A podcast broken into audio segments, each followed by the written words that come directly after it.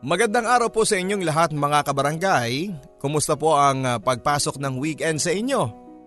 Sana naman po ay nasa maayos kayong kalagayan.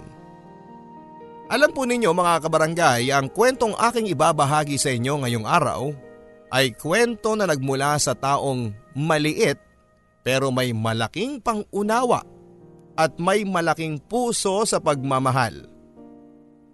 Paano niya na iparamdam sa iba ang pagmamahal na yan? Kahit maliit daw siya. E ano nga ba ang maliit sa kanya? Nakakaintriga hindi ba? Ating pong pakinggan sa pagpapatuloy ng ating programa dito sa Barangay Love Stories. Dear Papa Dudut, Magandang araw sa iyo Papa Dudut na paborito kong pinakikinggan sa Barangay Love Stories at madalas na napapanood sa GMA.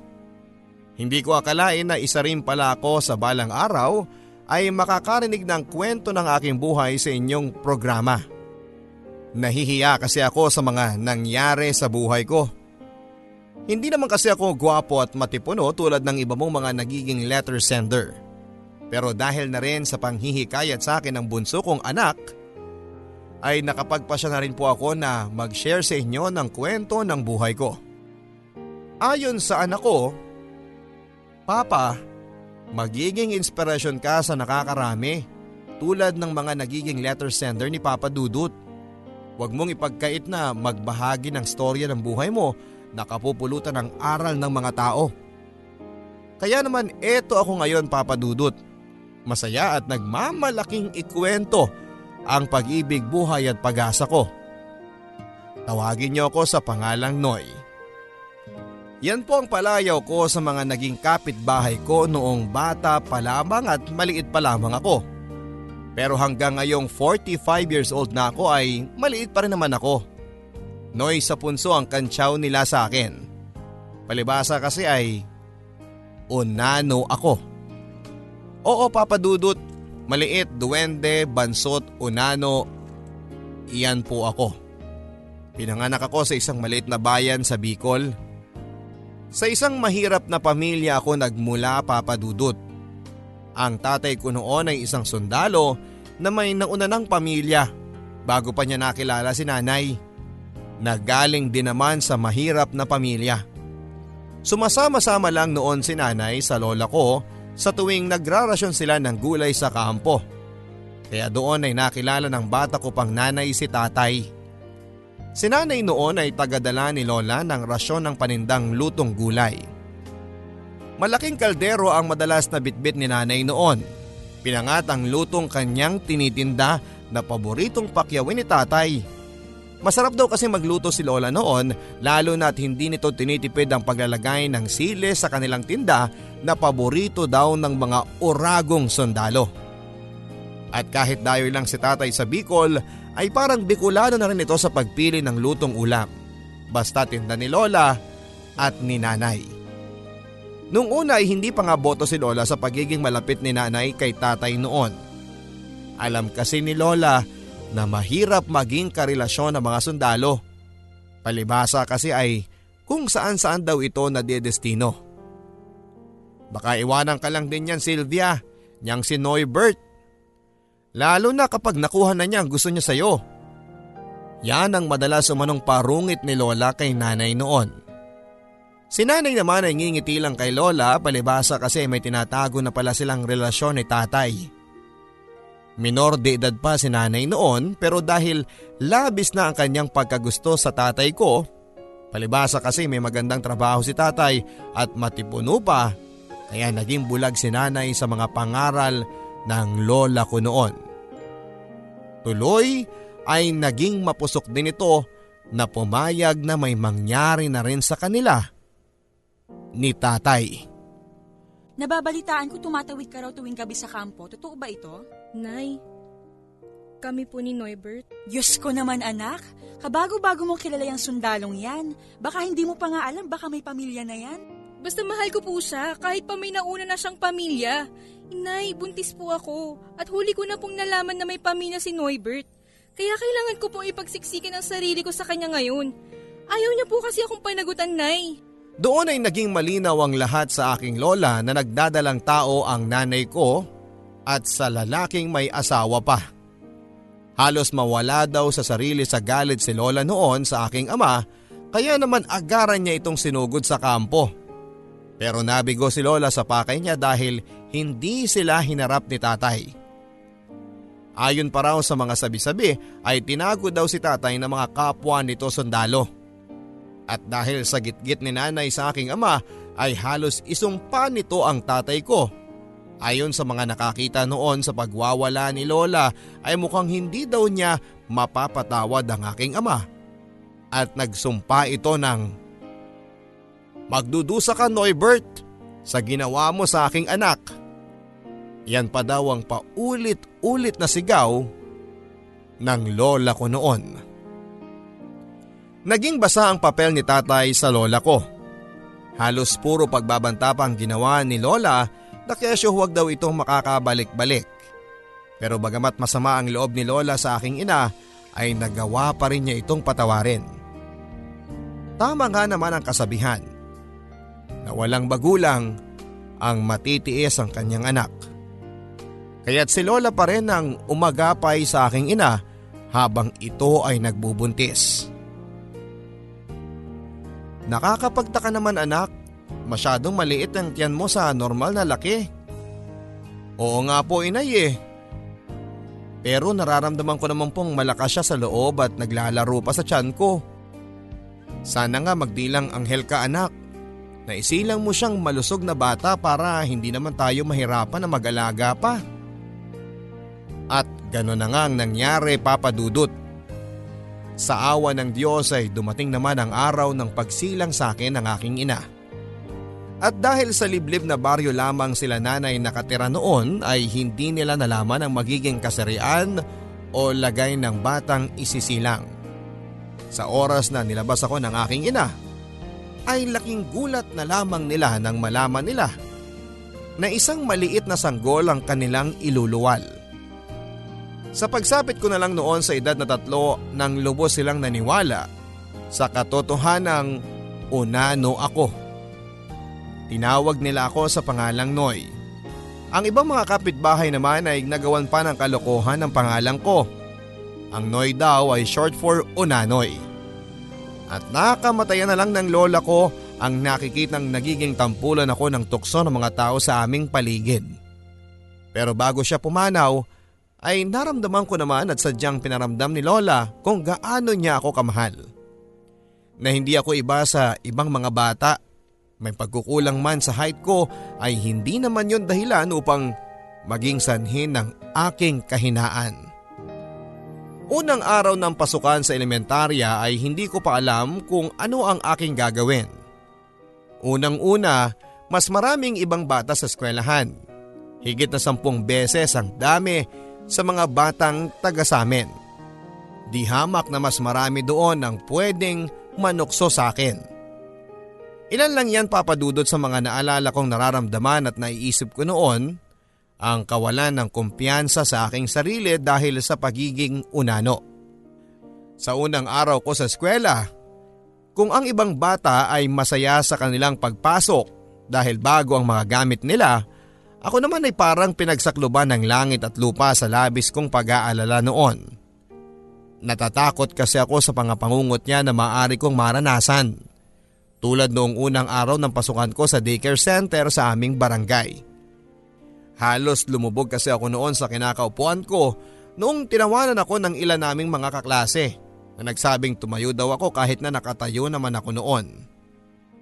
Tuloy ay ganon din ang nararamdaman ko para sa panibagong pagpasok sa eskwela. Kinakabahan ako papadudot pero kailangan kong pumasok. Alam ko kasi ang paghihirap na ginagawa ni nanay para sa akin. Nandyang nabilhan pa niya ako noon ng bagong uniforme at sapatos na pangpasok kahit pa halos wala na kami noong pera sa panggastos.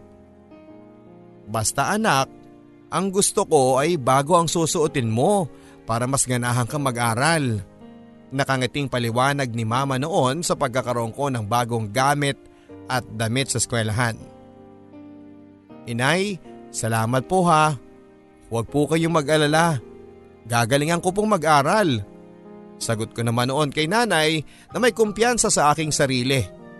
Sa kabila ng kaunting pangamba na maaring mangyari sa pagpasok ko sa bago kong eskwelahan.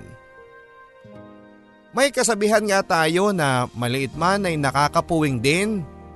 Yan papadudod ang naging kasabihan ko noon sa pagpapakilala sa harap ng aking mga kaklase.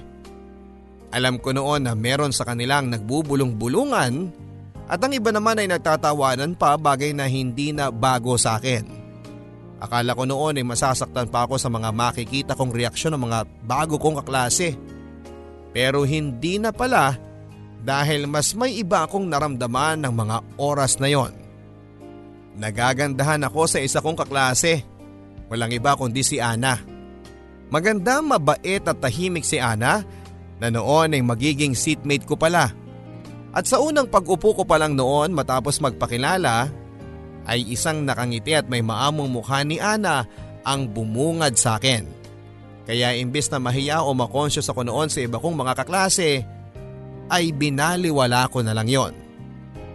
Dahil mas nangibabaw na ang masaya kong pakiramdam dahil katabi ko na ang bagong crush ko. Bata pa lamang ako noon pero nakakaramdam na ako ng pagka-crush. Yung parang masaya lang ako kapag nakikita ko siya papadudot. Pero tulad ng ibang bata ay hindi pa pwedeng magseryoso at kailangan lang mag-aral ng mabuti tulad ng pangako ko noon sa aking nanay na kailangan kong patunayan.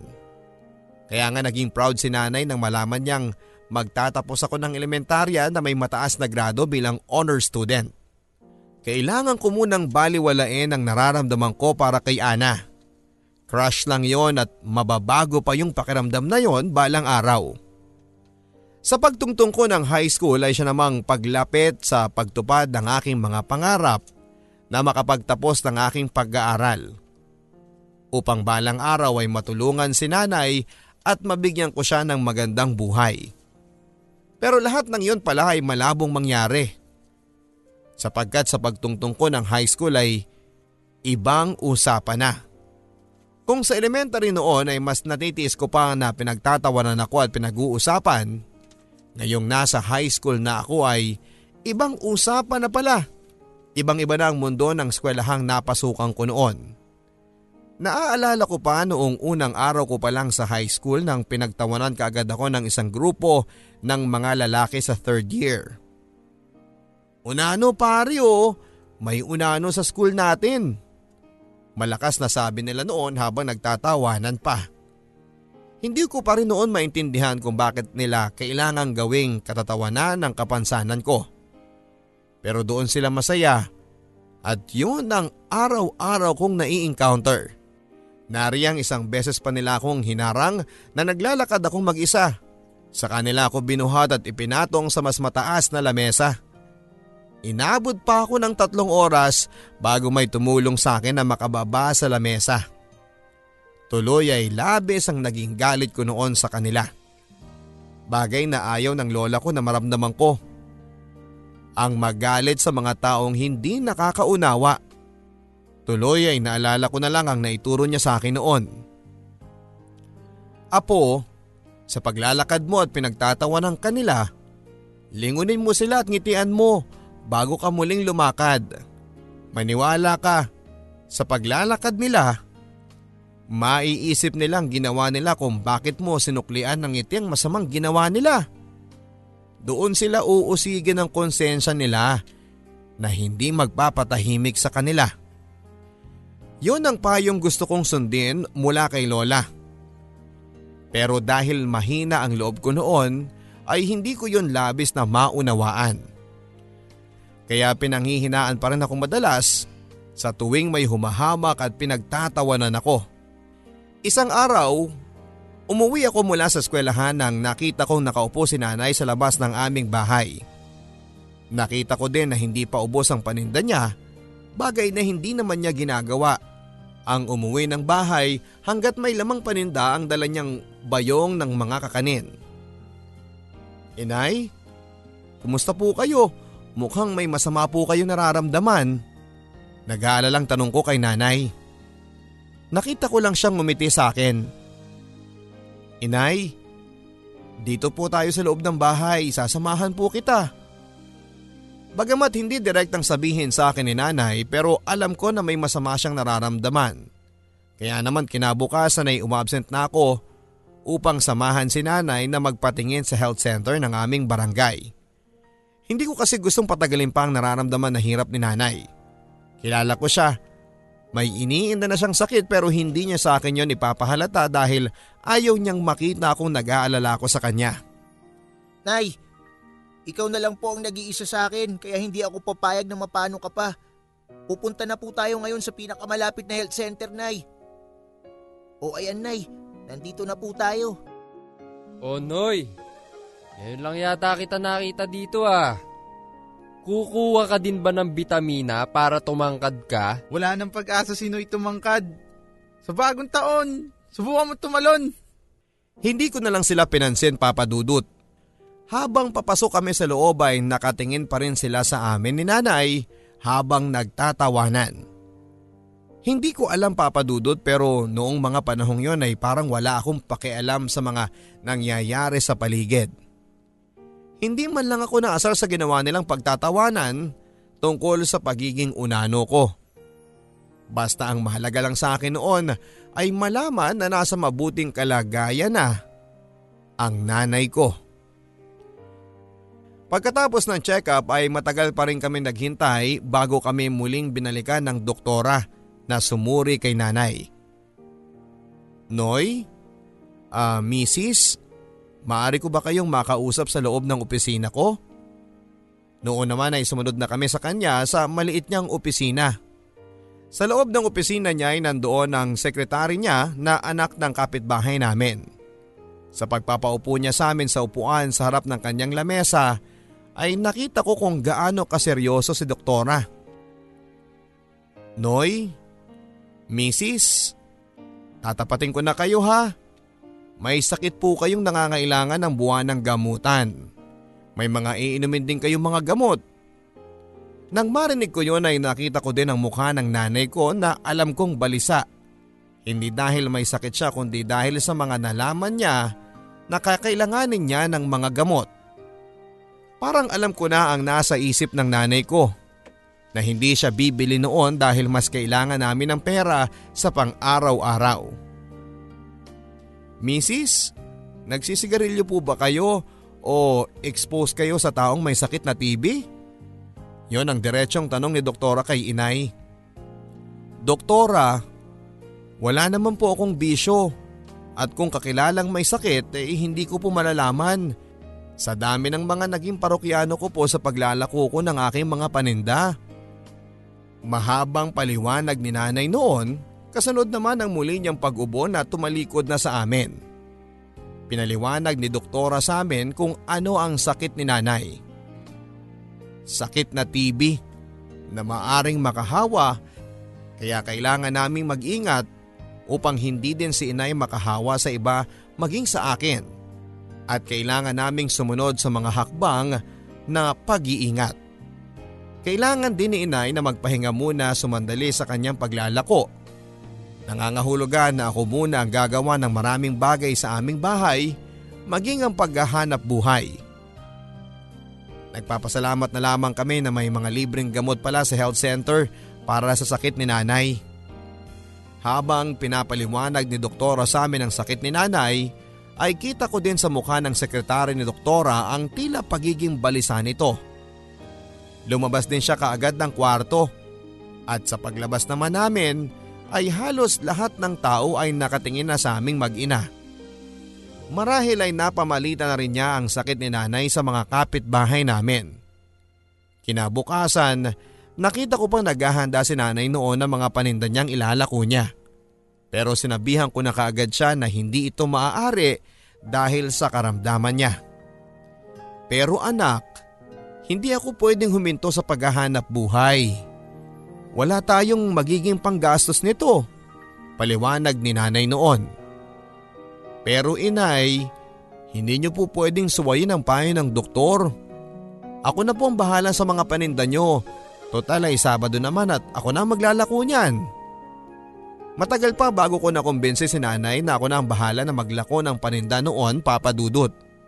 Nakita ko din na nilipat ni nanay sa mas maliit na lalagyanan ng paninda. Alam niya kasi na hindi ko madadala ang bilaon niyang paninda dahil sa liit ng mga braso ko.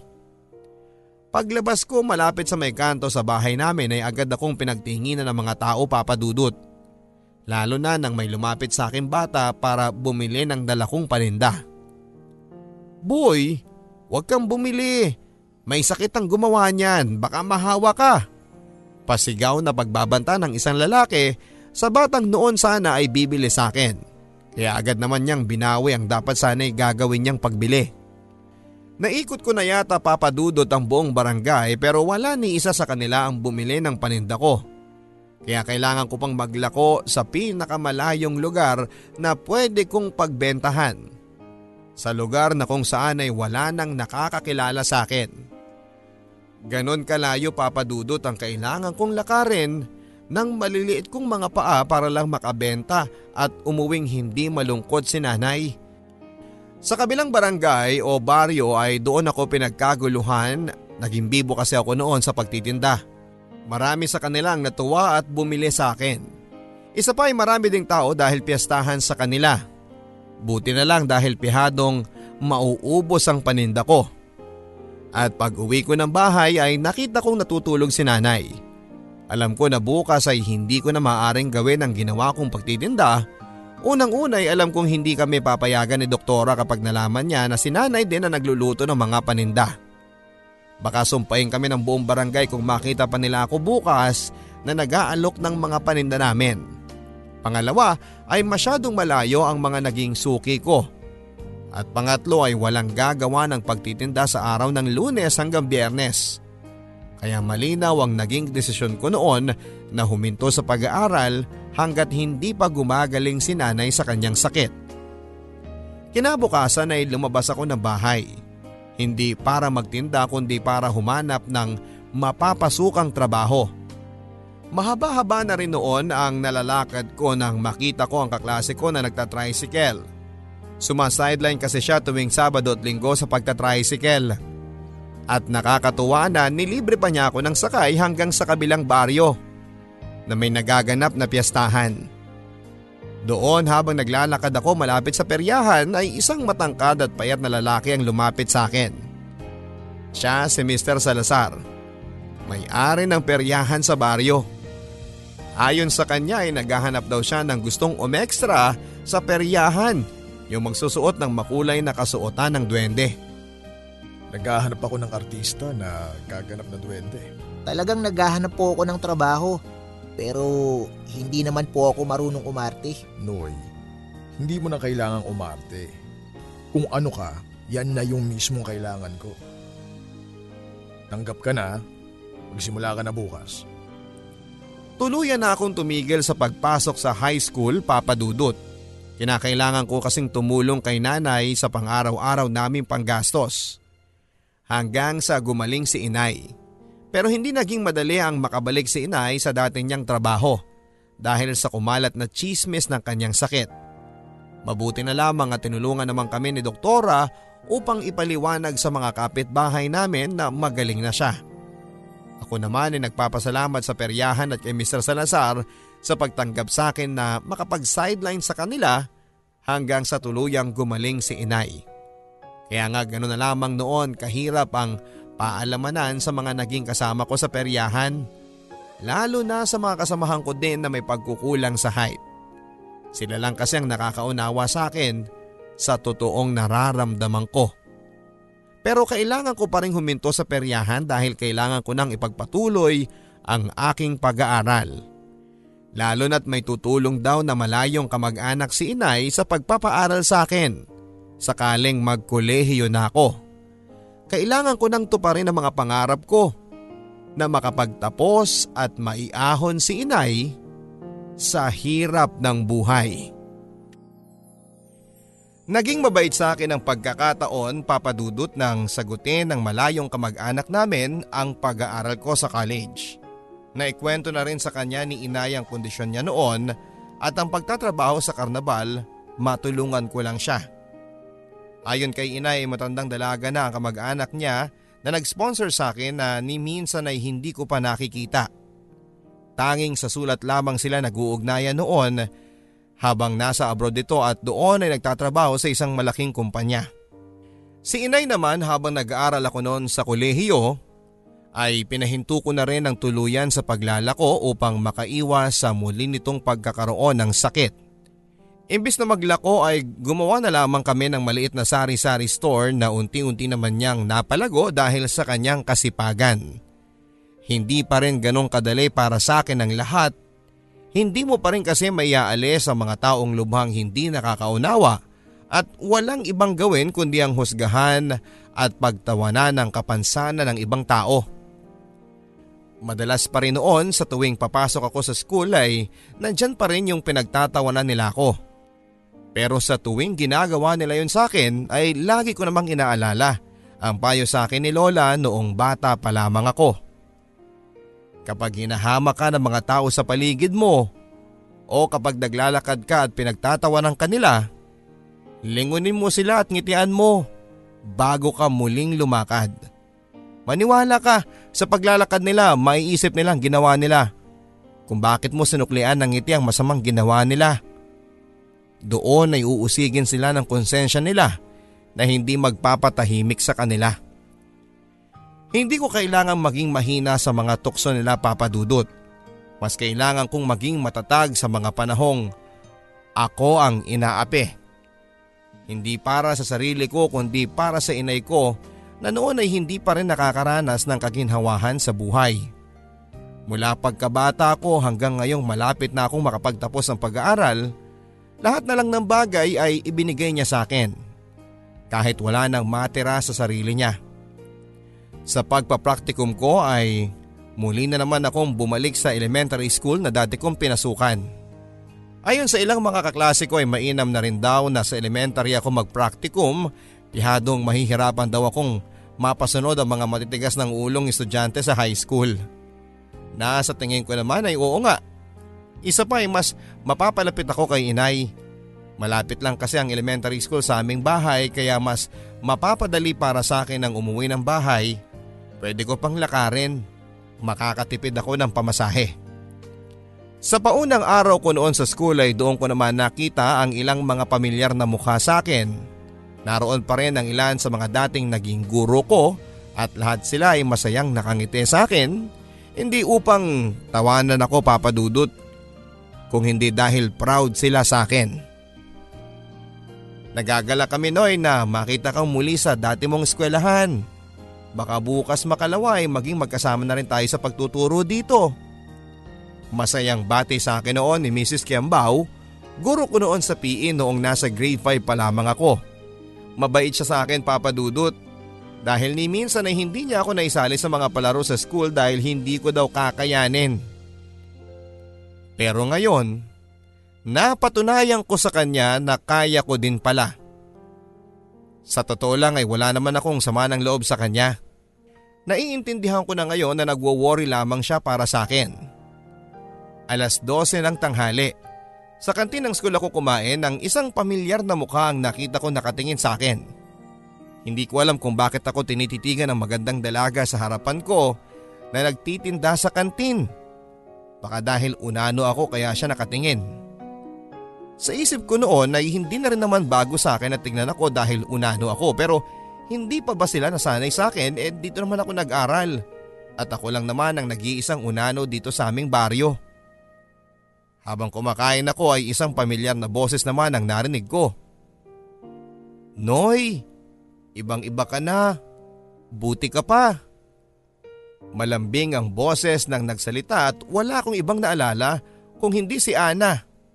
Si Ana na sobrang crush ko noon pero Kinalimutan ko pa rin ang nararamdaman ko sa kanya dahil sa hiya ko na malaman na nagkagusto ang isang unano sa kanya.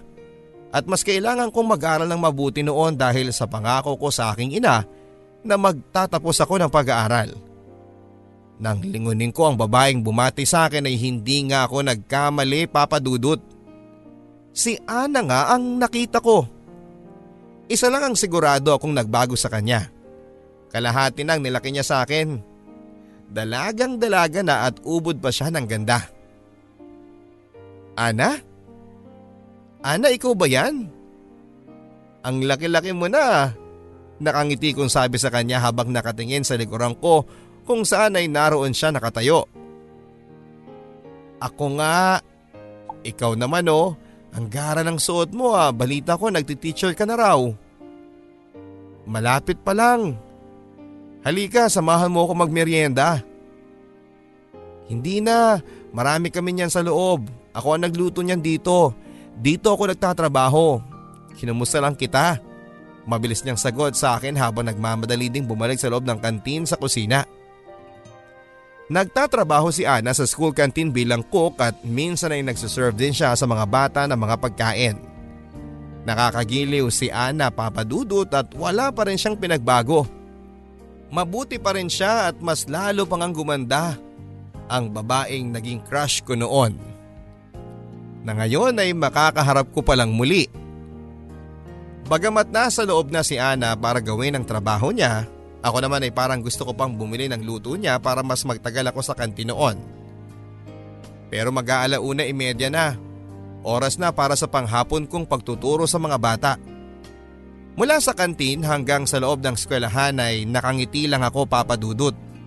Habang naglalakad ako noon sa tapat ng dati naming naging classroom ay naalala ko pa noong una ko siyang makita at ngumiti sa akin. Nakakakilig yon at ngayon ay parehong pakiramdam na naman ang nararamdaman ko. Naging mas maganda palalo ang mga araw na pumupunta ako sa eskwelahan mula nang makita ko roon si Ana. Kahit na hindi pa nga ako nagugutom ay tumatambay lang ako sa kantin para lang makumusta ko si Ana. Ako naman, talan ko na yata ang pagiging komedyante. Palibhasa kasi ay dati ako nagtrabaho sa peryahan kaya alam ko na kung paano ako magpatawa. Si Ana naman ay naging malugod sa mga bawat banat ko sa kanya ng mga joke ko. Mula kasi nang mamatay ang tatay ni Ana na si Mang Anton ay napilitan na siyang magtrabaho at hindi na rin siya nakapagtapos ng pag-aaral. Naging mailap na rin ito sa ibang tao maliban na lang daw sa akin na komportable siyang kasama. Nakakatawa ka talaga, Noy. Wala ka pa rin pinagbago. Matalino, masayahin. Basta, ang saya mong kasama. Nakakalimutan ko ang hirap ng trabaho kapag andyan ka. Natutuwa ako sa'yo. Hindi ka nagbabago. Yung iba kong mga kaibigan, mula nung mahinto ako sa pag-aaral, nahinto na rin makipag-usap at makipagkaibigan. Um, huwag kang mag-alala. Hindi ako katulad nila. Hindi kita iiwan. Sa maniwala kayo at sa hindi papadudot ay naging magkasintahang kami ni Ana. Hindi man ako ang pinapangarap ng napakaraming babae na makatuluyan tulad ng kanilang ideal man na tall, dark and handsome ay nagawa ko pa rin iparamdam kay Ana na masigit pa doon ang pwede kong i-offer sa kanya. Yon ay walang iba kundi ang tunay kong pagmamahal. Isa si inay sa mga natuwa sa balitang lalagay na ako sa tahimik papadudot. Wala siyang pagsidla ng kaligayahan na sa wakas ay ikakasal din pala ako. Noon kasi akala ni inay hindi ako makakagawa ng pamilya dahil na rin sa mga ipinakita ko sa kanyang pag-uugali ko noong mahiyain na humaharap sa mga babae. Naalala ko pa nga noong minsang magkwento ako sa kanya na nakita ko sa kantin si Ana ay siya pa ang nagpadala sa akin noon ng ireregalong kakanin sa kanya. Botong-boto si inay sa relasyon namin noong magkasintahan pa lang kaming dalawa ni Ana. Isa rin si inay sa mga nauunang nag-aalala kapag nababalitaan niya na nagkakaroon kami ng hindi pagkakaunawaan. Gusto ko anak si Ana. Mabait siyang bata. At siyang nirarapat para sa'yo. Tumatanda na ako at hindi habang buhay na lagi tayo magkasama. Gusto ko naman bago ako pumanaw eh makita kong mayroon ka ng masayang pamilya. Isa pa maganda naman ang trabaho mo ngayon bilang guro. Kaya pag-aasawa na lang ang kulang sa'yo anak. Wala talagang ibang hinangad sa akin si inay kundi ang masayang buhay lamang. At ganon din naman ako sa kanya. Wala akong ibang gagawin na magpapalungkot sa kanya. At kung ang pagpapamilya ko ang magpapasaya kay inay, at sa akin din naman ay gagawin ko yon sa lalong madaling panahon. Aaminin ko sa inyo papadudot at mga kabarangay na hindi pa rin ganon kadali ang gusto naming pagpapakasal ni Ana. Bagamat nagmamahalang kaming dalawa ay hindi naman lahat aayon sa gusto naming mangyari at isa sa mga mariing tumutol sa aming dalawa ay ang nanay ni Ana at ilan nitong mga kapatid.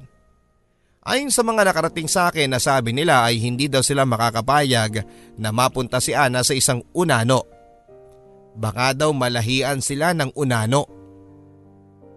Masakit na marinig ang katotohanan ng maging ang pamilya ng babaeng minamahal ko pa ang magsasabi noon pero wala akong magagawa. Nagwo-worry lamang sila para kay Ana at sa magiging apo nila. Tuloy ay doon ako napaisip ng malalim. Hanggang isang araw na magkasama kaming umuwi ni Ana galing ng skwelahan. Dumaan muna kami noon sa may plaza sa munisipyo doon ay maraming mga batang naglalaro at mga magkasintahang namamasyal. Noong una ay nakahawak pa ako sa kamay ni Ana. Nang bigla ko na lang binitawan ito. Para ipunas ang aking kamay sa aking pisngi na noon ay may mga luha na pala. Ana, sigurado ka ba na magpapakasal ka sa isang katulad ko? Oo naman, Noy. Bakit mo naman natanong yan? Alam mo namang mahal na mahal kita, hindi ba? Natatakot lang kasi ako na baka magkaroon tayo ng mga anak na magiging katulad ko. Bakit? Tao pa rin naman siya, hindi ba? Kahit pa unano yung magiging baby natin. Ang mahalaga, magkasama tayo para alagaan at mahalin siya bilang magulang. At huwag mo ding isipin yun. Ang mahalaga, nagmamahalan tayo. Kasi alam mo namang hindi boto sa atin si... Iba ako sa kanila. Kahit pa mga kamag-anak ko yung mga yan. Hindi nila ako makokontrol dahil ikaw lang ang sinisigaw ng puso ko. Kaya kahit kailan, hindi ko sila maririnig. Isa pa, alam mo din ba kung bakit sa dinami-dami ng pwede ko namang maging boyfriend, eh, ikaw yung pinili ko? Kasi, cute ako?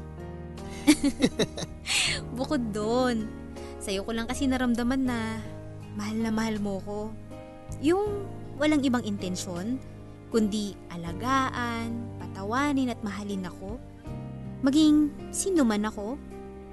Noon, marami ako mga kaibigan pero nang mawala lahat sa akin, lahat silang mga inakala kong mga kaibigan ko, iniwan ako. Pero ikaw andyan ka lagi para sa akin. Basta, wag mong iisipin na iwanan ako, Noy, ha? Ang gwapo-gwapo mo kasi. Noon papadudot ay wala na akong ibang nasabi kay Ana. Niyakap ko na lamang siya ng mahigpit. Pumanig pa nga ako sa lamesa ng parke para lang magawa yon. Ilang segundo rin ng pagkakayakap na yon at nang bumitaw kaming dalawa sa pagkakayakap ay nakita kong may mga luha na rin sa mga mata ni Ana habang nakangiti siya sa akin. Basta wag mong isipin na iwanan ako Noy ha. Ang gwapo-gwapo mo kasi eh. Natatawang biro niya sa akin noon. Hindi na sa pisikal na itsura tumitingin si Ana kundi sa nararamdaman ng puso niya. Doon niya binabatay ang desisyon niyang magpakasal sa akin. Napakaswerte ko mga kabarangay dahil ganun si Ana. Ang babaeng ihaharap ko sa dambana. Tuloy na tuloy na ang aming pagpapakasal noon sa simbahan.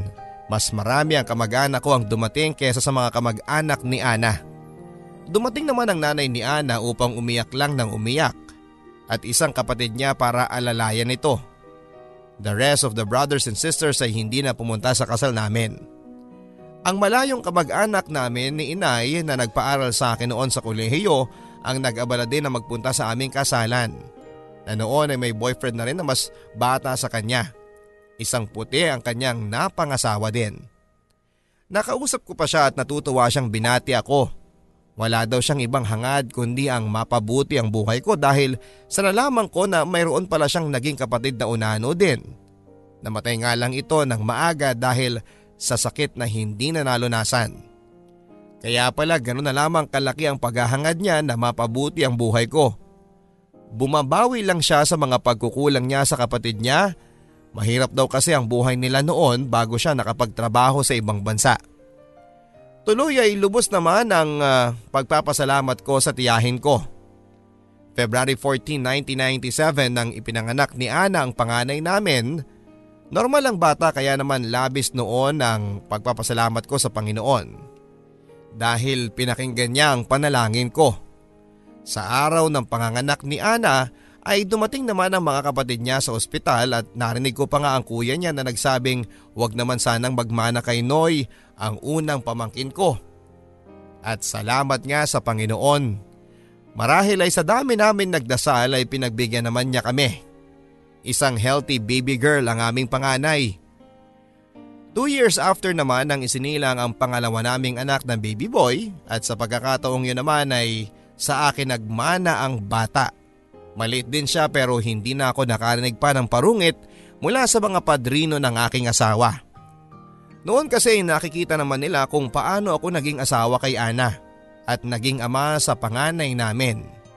Hindi ako nagkulang sa lahat ng aspeto.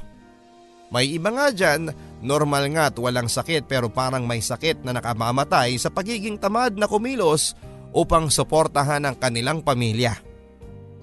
Siguro nga ay nakuha ko na rin ng respeto mula sa mga kamag-anak ni Ana kaya hindi na rin sila nagalit pa ng lumabas na unano ang bunso namin. Sa ngayon papadudot ay nasa high school na ang bunso namin samantalang nag-aaral naman sa kolehiyo ang panganay namin.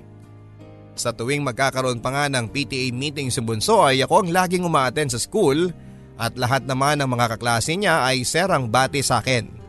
Palibhasa kasi ay karamihan sa kanila ay naging estudyante ko sa elementarya. Proud din akong pumunta sa school ng bunso ko dahil isa siya sa mga top sa klase. Walang graduation na hindi ako pumapanik ng stage para isabit ang kanyang medalya. Dati noong bata pa si Noy Jr. eh madalas pa siyang umuwing umiiyak noon galing sa paglalaro. Tinatawag daw siyang unano ng mga kalarong bata niya. Noon naman ay alam ko na kung ano ang sasabihin sa kanya. Hihiramin ko na lamang ang pangaral ng lola ko sa kanya. Sa paglalakad mo at pinagtatawa ng kanila, lingunin mo sila at ngitian bago ka muling lumakad. Maniwala ka, sa paglalakad nila ay maiisip nila ang ginawa nila kung bakit mo sinuklian ng ngiti ang masamang ginawa nila. Doon na sila uusigin ang konsensya nila na hindi magpapatahimik sa kanila. Yun lang at nabubuhay na siya sa kanyang kalungkutan na nararamdaman. Sa totoo lang papadudot, ngayon ay nalaman ko na kung bakit ako naging unano. Yan ay dahil alam ng Diyos na kaya kong maging unano. Magpapatatag sa akin ito bilang tao na hindi pala kabawasan ng pagkakaroon ng depekto mo sa pisikal na anyo. Bagkos ay isa itong pagpapaalala mula sa langit dahil gusto kanyang maging matatag na tao. Hindi ko papayagan na maranasan ng mga anak ko ang mga paghihirap ko na kailangan ko pang pagdaanan upang maging kung sino man ako ngayon. Pagsisikapan ko na pag-aralin sila upang maging marunong sila sa buhay at upang hindi sila hamakin ng mga tao na hindi nakakaunawa. Kung tawanan man nila kami sa pagiging unano, Ayos lang, at least ay nakapagpasaya kami ng tao. Nagpapasalamat na lamang ako dahil hindi ako naging katulad nila na mangmang sa pakikitao. Salamat din sa tita ko, sa lola ko at sa aking ina na laging nandyan para sa akin. At higit sa lahat ay kay Ana na minahal ako at tinanggap ako sa pagiging unano ko. Kaya sa mga walang love life dyan, eh maniwala ka lang at huwag ka lang matakot na iparamdam na mahal mo siya at pihado magkakaroon ka din ng kasintahan o mapapangasawa. Salamat din sa iyo Papa Dudod sa pagtsatsagang makinig sa kwento at pagtawag pa sa akin sa paghingi pa ng kumpletong detalye sa mga nangyari sa buhay ko. Salamat at naiayos mo ang pagkakasunod-sunod at paglalahad ng aking kwento ng pag-ibig, buhay at pag-asa ang inyong kabarangay, Noy. Almost 5 years na papadudot mula nang unang umere ang kwentong ito ng buhay ko sa Barangay Love Stories. Pinili ko po talagang i-request na muli itong umere para mabigyan kayong lahat ng update sa status ko at ng aking pamilya. Sa kasalukuyang panahon po ay nasa Canada na kami ni Ana sa tulong ng aking tita. Ganon din ang aking dalawang anak. Si Bunso ay kasalukuyang nagmamasteral samantalang ganap ng doktor ang panganay ko. Si Ana ay nagtatrabaho sa isang restaurant at ako naman ay isang online teacher. Palagian pa rin kaming nakikinig ng Barangay Love Stories sa podcast at maraming maraming salamat sa pag-upload ng mga episodes mo Papa Dudut. Muli maraming salamat po at God bless sa inyong lahat. Maraming salamat din sa iyo Sir Noy for sharing your barangay love stories. Wala na ako masasabi pa kundi congratulations again Sir Noy sa pagkakaroon ng masayang pamilya.